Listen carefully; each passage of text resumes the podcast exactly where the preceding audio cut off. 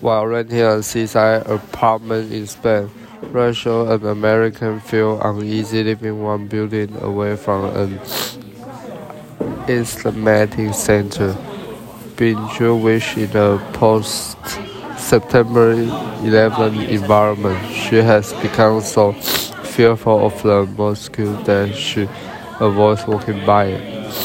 She regularly circumvents its entrance by ascending a flight of stairs, then walking above the building and down another flight of stairs.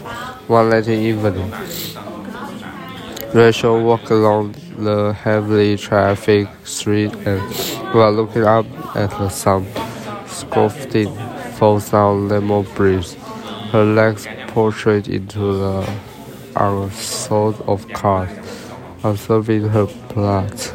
A man rushed out the mosque and regularly asked, Are you okay? Are you okay? As she moved her leg out of the path of the traffic and helped her out. Rachel believes she has saved her life. Rachel no longer shines the mercy. She now walks by it with ease. The man's act of kindness demonstrates to Rachel that she shouldn't automatically be afraid of people because of their difference.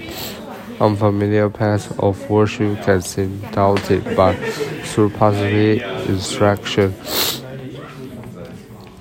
prejudices toward them can be overcome.